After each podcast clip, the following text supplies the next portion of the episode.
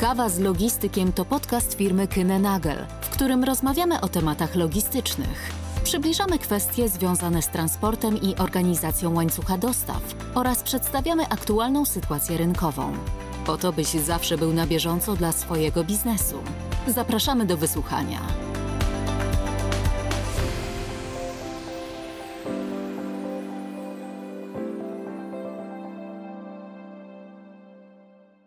Dzień dobry Państwu.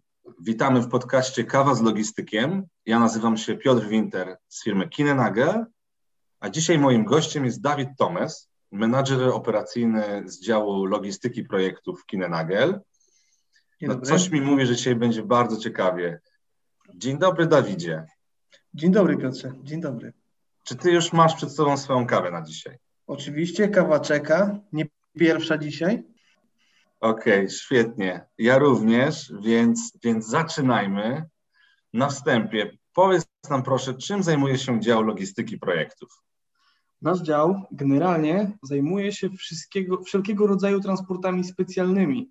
I tutaj zaczynając od transportów i gabarytowych, które wozimy i drogowo, i morsko, i śródlądowo, często też lotniczo, e, czy też w sposób mieszany, bo tego wymaga specyfika danego transportu ale również przez realizację projektów logistycznych, planowania i realizowania łańcuchów dostaw dla naszych klientów, e, z branży wydobywczej również, co jest bardzo specyficzną e, gałęzią tego łańcucha. Tak. Transportu niestandardowego, ogólnie jakby przyjętego jako coś, co jest bardzo trudne w realizacji, e, jak również realizacji projektów z dziedziny government i defense, i co jest bardzo ciekawe, że tutaj przy organizacji tego typu transportów nie wystarczy tylko znajomość e, rozwiązań logistycznych, które oferują spedytorzy, e, czyli branży, w której pracujemy, ale również zrozumienie branży klienta, czyli tego wszystkiego, kto, co jest związane z tym, jak klient działa, jaka jest specyfika ich pracy i jak wygląda ich planowanie. I to jest chyba najważniejsze odniesienie z tego wszystkiego, że działamy w oparciu na potrzeby klienta. Dużo ciekawych zagadnień ale myślę sobie, że może zacznijmy od tych ciekawostek, od tych smaczków. Jaka była Twoja największa przesyłka? Bo mówisz, że to są zlecenia ponadgabarytowe. Przesyłek realizowaliśmy naprawdę bardzo wiele przez, przez ostatnie wiele, kilka lat. Przykładem niech jest fakt, że przez ostatnie trzy lata e, zasililiśmy linię produkcyjną naszego klienta ładunkami gabaryt, gabarytowymi, które były półfabrykatami i wszystkie te transporty ponadgabarytowe, które miały do długości nawet 21 metrów, opiewały na wagę ponad 7 milionów kilogramów. To już jest dosyć potężna ilość. Jest oprócz właśnie takich stałych biznesów, które realizujemy, jedna przesyłka tak naprawdę zapadła mi w pamięć, bo był to transport bardzo specjalistycznego dźwigu, który był montowany na statku. Wymiary też były naprawdę imponujące, bo ponad 6 metrów wysokości, 5 metrów szerokości, to przekraczało 5 metrów szerokości i do tego 27 metrów długości, to już jest naprawdę poważny gabaryt, zwłaszcza jeśli chodzi o samą wysokość. Transport nie był dal długi, bo można powiedzieć, że był to bardzo krótki transport, bo było mniej więcej półtorej kilometra. W linii prostej podejrzewam, że było z 300 metrów, bo było to z placu przy porcie do portu. Na tym placu zostało to skonstruowane, zbudowane, przetestowane. Ale żeby dojechać do portu, trzeba było jechać naokoło, rozebrać po drodze oświetlenia, znaki drogowe, przebudować delikatnie rondo. Akurat tutaj się wstrzeliliśmy w dobry moment, że to rondo było i tak budowane, więc e, mieliśmy moment, w którym mogliśmy przejechać środkiem i nikt nie zrobił z tego tytułu problemu. E, I na czym się skończyło naj, naj, najciekawsza rzecz, trzeba było rozebrać bramę w porcie, ponieważ wejście z zakrętu nie pozwalało nam na wejście tak dużym pojazdem, tak dużym zestawem. No i cała zabawa polegała na tym, żeby dostać zezwolenie na to, żeby znaleźć rozwiązanie takie, aby faktycznie dało się z tym dojechać, ponieważ no, zostało to skonstruowane, zostało to wcześniej gdzieś potwierdzone przez producenta, że da się to zrobić, ale bez jakichś szczegółów dokładnych.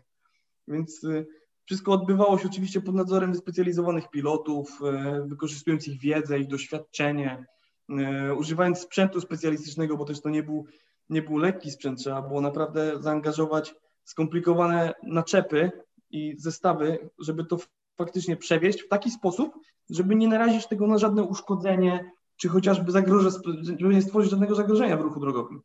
Mhm. A dodatkowa kwestia to było zabezpieczenie ładunku na samochodzie, bo wymagało to działań konstrukcyjnych z naszej strony, ponieważ jak wiemy, dźwig wygląda e, jak dźwig, czyli ma z jednej strony obrotnicę, a z drugiej strony końcówkę, więc tak naprawdę trzeba to jakoś podtrzymać. Do tego kwestia dokumentacyjna też nie, leżała, nie należała do najłatwiejszych. Z samej prostej przyczyny te wymiary są na tyle duże, że na zezwolenia trzeba się naczekać. Rozumiem. Ale to było bardzo ciekawe Ale też. udało się. Finalnie się udało, Oczywiście. tak? Oczywiście, oczywiście. Jejku, wiedziałem, wiedziałem, że dzisiaj będzie bardzo ciekawie, ale teraz mam taką myśl, że powinniśmy to poukładać. Yy, Dawid, wyobraźmy sobie może na, na potrzeby tego podcastu, że mam zlecenie na transport łopat do wiatraków i niech to będzie z Chin do Wałbrzycha przez port w Gdyni. Powiedz nam w skrócie, jak by wyglądała tak organizacja tego transportu od początku do samego końca. Od czego trzeba zacząć, jeśli chodzi o łopaty, bo łopaty to jest teraz bardzo popularny temat, który tak naprawdę teoretycznie, jeśli pomyślimy z logistycznego i spedycyjnego punktu widzenia, nie jest to problematyczne. Trzeba to załadować, dowieźć do portu, załadować na statek, wyładować, dowieźć na dziurę w ziemi i działamy. Ale to jest troszeczkę bardziej złożony proces, ponieważ przede wszystkim trzeba zacząć od tego, że kluczem jest posiadanie infrastruktury, która pozwoli na swobodne przetrzymanie tego ładunku na jakimś placu zewnętrznym lub w porcie, chociaż akurat w przypadku portu Gdynia w Gdyni tego miejsca nie ma zbyt wiele, jest on bardzo mocno oblegany, ale po co je trzymać gdzieś na placu? Ano dlatego, że wiatraki stawia się w miejscach, w których wieje wiatr, żeby były efektywne. E, I co za tym idzie, sama wieża wiatrowa też jest dosyć wysoka. Działanie na wysokości plus wiatr często się wyklucza ze sobą, gdy wiatr jest za mocny i często nie jesteśmy w stanie dowieść e, łopaty, która jest ostatnim elementem układanki tak naprawdę, na miejsce w momencie, kiedy wiemy, że prace są opóźnione. Więc to jest taki najważniejszy element, który trzeba podjąć. No a sam proces jest dosyć e, prosty, bo tak naprawdę z, mojego punktu widzenia, ponieważ dowóz, dowóz do portu z miejsca załadunku samochodami, nie ma z tym problemu. Ostatnio widziałem w mediach taką relację, kiedy wieziono taką wielką łopatę. Ona nie wiem, jak była długa, ciężko określić, kilkadziesiąt metrów. To wszystkie drogi były blokowane. Mówi, że to jest takie proste. Tak, tylko trzeba wziąć pod uwagę, że transport odbywa się przy eskorcie, przy asyście pilotów, wszystko jest zaplanowane, są odpowiednie zezwolenia, trasa jest wytyczona, to wszystko jest przygotowane. To oczywiście to wymaga wielu, y, wielu działań jakby dodatkowych, które są nie samą, nie, nie samą procedurą, ale jak jakby przygotowaniem do procesu transportowego. Tak naprawdę jesteśmy w stanie się przygotować. Poza tym producent y, skrzydła umiejscowił swoją fabrykę i swoje miejsce tak, żeby była tam możliwość przejechania. Oczywiście infrastruktura jest przebudowywana cały czas, to też jest y, problematyczne, ale mniej więcej na bieżąco podchodzi się do tego tematu i update'uje się całą sytuację i plan, tak żeby to działało. Okej, okay, rozumiem. Czyli wysyłasz takiego człowieka od siebie z zespołu, żeby zbadał, czy ta trasa nie, wiem, nie zawiera jakichś przeciwności, przez które nie będzie mógł przyjechać taki specjalistyczny transport z pilotami i tak dalej, tak? Dokładnie. I taką propozycję też wysyłamy do urzędu odpowiedniego za wydanie zezwolenia transportowego. No i wtedy albo zostaje ona zaakceptowana, albo są prośby o na przykład ekspertyzy do mostów, bo też często to się zdarza, że trzeba wykonać ekspertyzę. A propos tego, czy na przykład wysokość ładunku razem z naczepą yy, przejdzie pod mostem, żeby nie uszkodzić ani ładunku, ani infrastruktury. Akurat tutaj jest bardziej kładziony nacisk na bezpieczeństwo infrastruktury niż na ładunku, no ale jedno drugiego nie wyklucza. Rozumiem.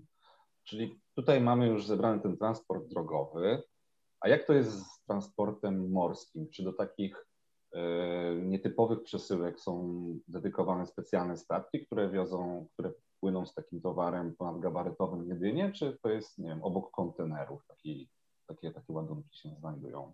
Są różne rozwiązania tak naprawdę, w zależności od tego, jakie ilości mamy do przewiezienia. Małych ilości zazwyczaj się łopat nie transportuje, ponieważ sam, sam wiatrak składa się z trzech łopat, plus oczywiście cały osprzęt, który jest tam potrzebny. E, dlatego nie opłaca się tego robić na, na różnych serwisach kontenerowych.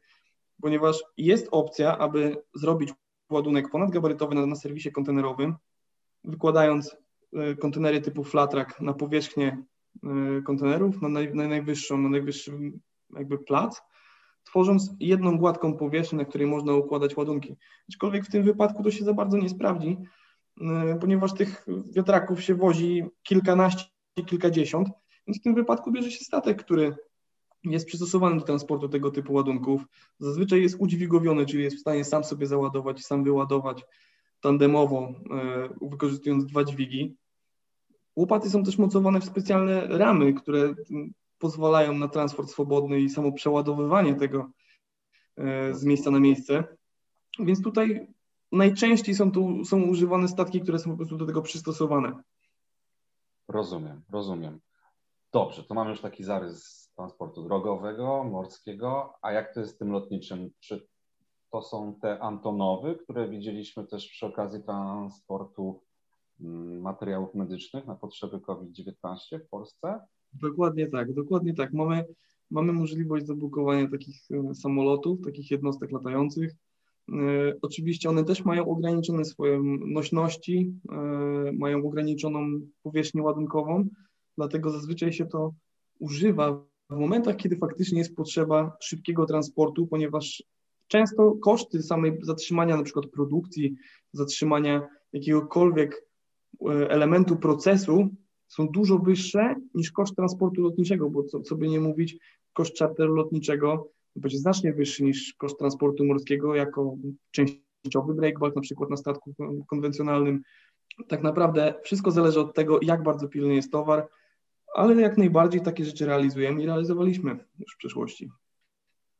To może, może wyobraź sobie i powiedz mi o tym, czy widzisz taki przypadek, e, że jest niemożliwy do przetransportowania. Albo, albo zostaje przy tezie, że jesteś w stanie wszystko wszędzie przetransportować w każdym rozmiarze i w każdej wadze. Tutaj musimy się zagłębić w coś, co jest poza samym procesem spedycyjnym i logistycznym, a sam fakt tego, że ktoś wcześniej, biorąc pod uwagę to, że jest w stanie wyprodukować taki, taki ładunek, taki, taką część, element, yy, przedmiot, sprawdził najprawdopodobniej przed realizacją takiego dużego przedsięwzięcia, czy będzie w stanie z tym dojechać do portu, czy będzie w stanie jakkolwiek to przewieźć, czy są jakiekolwiek możliwości na transport z tego danego miejsca. Wiele firm, wiele producentów właśnie dużych elementów konstrukcji stalowych umiejscawia swoje, swoje fabryki, swoje e, miejsca, w których przygotowują te elementy w, tak, w takim w takim otoczeniu, żeby była możliwość wyjazdu z tym wszystkim. Rozumiem. A jak wygląda sprawa transportu całych linii produkcyjnych? No, słyszałem, że jesteście w stanie przynieść całą fabrykę z jednego końca świata na drugi koniec świata. To prawda? Oczywiście. To nie jest, to nie jest większy problem, ponieważ każda fabryka składa się, każda linia produkcyjna y, składa się z wielu, wielu elementów, z wielu elementów, które można rozebrać, można rozłożyć całości nie jest to możliwe, bo tego się po prostu technicznie nie da, materiały tego nie wytrzymają, e, ponieważ gdybyśmy chcieli podnieść taką całą linię produkcyjną w jednej części, ona prawdopodobnie by się wygięła i złamała. Więc to trzeba też wziąć pod uwagę i większość tych elementów kiedyś przyjechała, kiedyś została zbudowana, raczej nie przyjechały w jednej części. Jeszcze nie słyszałem nigdy, żeby ktoś w jednej części całą linię produkcyjną przetransportował. Więc one składa, składają się z modułów i tutaj w tym nasza głowa, żeby zrobić to jak najekonomiczniej, jak najrozsądniej, żeby wykorzystać jak najwięcej miejsca, czy to w kontenerach, czy to jeśli są większe elementy na kontenerach specjalistycznych, czy też jako break bulk, również na, statkach RORO, bo też jest taka możliwość yy, przy użyciu mafii trailerów. Jest naprawdę bardzo dużo, dużo możliwości, żeby zrobić taki, zrealizować taki transport i robi się go zazwyczaj przy współpracy z architektami, którzy się i ludźmi, którzy projektowali lub montowali taką linię produkcyjną oni wiedzą naj, najlepiej, z czego się składa ta linia produkcyjna i jak ją rozebrać w bezpieczny sposób i jak ją unosić w bezpieczny sposób, bo to też jest dosyć ważna kwestia. A jeśli chodzi o sam transport takich e, linii produkcyjnych, to my, my robiliśmy jakiś czas temu bardzo ciekawy projekt, projekt transportu całej wiertni poszukiwawczo-wydobywczej, która została przez naszego klienta rozebrana w jednym miejscu, załadowana na 150 pojazdów w ciągu 5 dni, z czego 80% elementów było tak naprawdę elementami gabarytowymi. Były to przeróżne elementy tak naprawdę, bo i to i konstrukcje, i maszyny, i pompy, także bardzo, bardzo złożony temat. E, I zrealizowaliśmy to w 5 dni, a co było najciekawsze, nie mieliśmy żadnych adresów, mieliśmy tylko współrzędne geograficzne i robiliśmy transport tak naprawdę, śmialiśmy się tutaj wewnętrznie między sobą, że do dziury w ziemi, bo tak naprawdę wieźliśmy to w środek lasu. Super, Dawid, to bardzo ciekawe, co mówisz. Widzę tutaj po tych Twoich przykładach, że w każdy taki projekt zaangażowanych jest masa ludzi, od architektów po inżynierów. To jeszcze? Bo to są spedytorzy, tak? Tak, jak najbardziej. My jako, nasz, jako zespół zadań specjalnych przygotowujemy cały proces i tak naprawdę musimy go przygotować w oparciu na to, co, jakie mamy możliwości, czy to na miejscu u klienta, yy, czy to w porcie, jak pozwoli nam infrastruktura na przejazd danym, danym transportem. Ale najważniejsze jest to, że właśnie ta współpraca między załadowcą, między naszym klientem, a nami, tak żeby wszystko zgrać odpowiednio w czasie i w odpowiedni sposób złapać tak naprawdę cały temat, ponieważ nawet sam, sam fakt załadunku nie jest na tyle e, standardowy, że musimy wiedzieć, gdzie, kiedy taką linię produkcyjną, w jakim miejscu podnieść, e, za co złapać, jak się z tym obchodzić. Ten to, towary są zasadzie bardzo delikatne. Mimo, że na przykład na linii produkcyjnej robi się ciężkie rzeczy, to sama linia produkcyjna ma wiele delikatnych elementów, które nie mogą zostać narażone na jakiekolwiek uszkodzenie i my bardzo o to dbamy i nakładamy na to duży nacisk, ale do tego właśnie jest nam potrzebna stała, stała współpraca z naszym klientem, co bardzo, bardzo cenimy. Strasznie, Dawid, zazdroszczę Ci e, też Twojej pasji i tego, czym się zajmujesz, bo to są bardzo ciekawe rzeczy. Ja myślę, że dzisiaj było bardzo ciekawie i jeszcze e, trzymając się czasu będziemy musieli kończyć, natomiast e, mam nadzieję, że spotkamy się jeszcze nie raz w podcaście, a przynajmniej jeszcze raz. Bardzo chętnie. Powiedz mi jeszcze na koniec, y, bo opowiadasz z, z starszą energią, to nawet bez kawy też byś był w stanie y, od, od swojej pracy. Co najbardziej lubisz w swojej codziennej pracy? Najbardziej to chyba te wszystkie wyzwania, które mamy codziennie tak naprawdę przed oczami. Codziennie mamy nowy dzień, można by powiedzieć dla niektórych nowy problem, ale dla nas to jest nowe wyzwanie, które chcemy podjąć, które chcemy realizować i tak naprawdę to jest cała ta satysfakcja właśnie z pracy, to jest to spełnienie, które towarzyszy nam codziennie przy realizacji takich trudnych wyzwań, gdzie mamy znajomych spedytorów w, in, w innych firmach, w tej samej firmie, wszyscy mówią, wow, to musiało być, to musiała być robota, to musiało być ciekawe, to musiało wyglądać. Ja często w nocy, jak jeśli są transporty nocne, właśnie jak ten dźwig, o którym wcześniej wspominałem, ja w środku nocy wsiadłem w samochód, pojechałem zobaczyć, nie byłem potrzebny, ponieważ mieliśmy oczywiście samych specjalistów wykorzystanych do tego transportu, ale z samej takiej ekscytacji, z ciekawości, z chęci zobaczenia tego, co się zaplanowało i przeszło do realizacji, pojechałem i byłem po prostu przeszczęśliwy. E, to na koniec, już naprawdę koniec. Czego Ci życzyć? Nowych wyzwań. Ja Ci, będę, ja, ja ci życzę najtrudniejszych możliwych zleceń. Tak. Bardzo chętnie. Dziękuję bardzo. To była Kawa z Logistykiem. Naszym gościem był Dawid Tomes, menadżer operacyjny z działu logistyki projektów. Dziękuję Ci, Dawidzie, i mam nadzieję, że do usłyszenia. Dziękuję bardzo i do usłyszenia.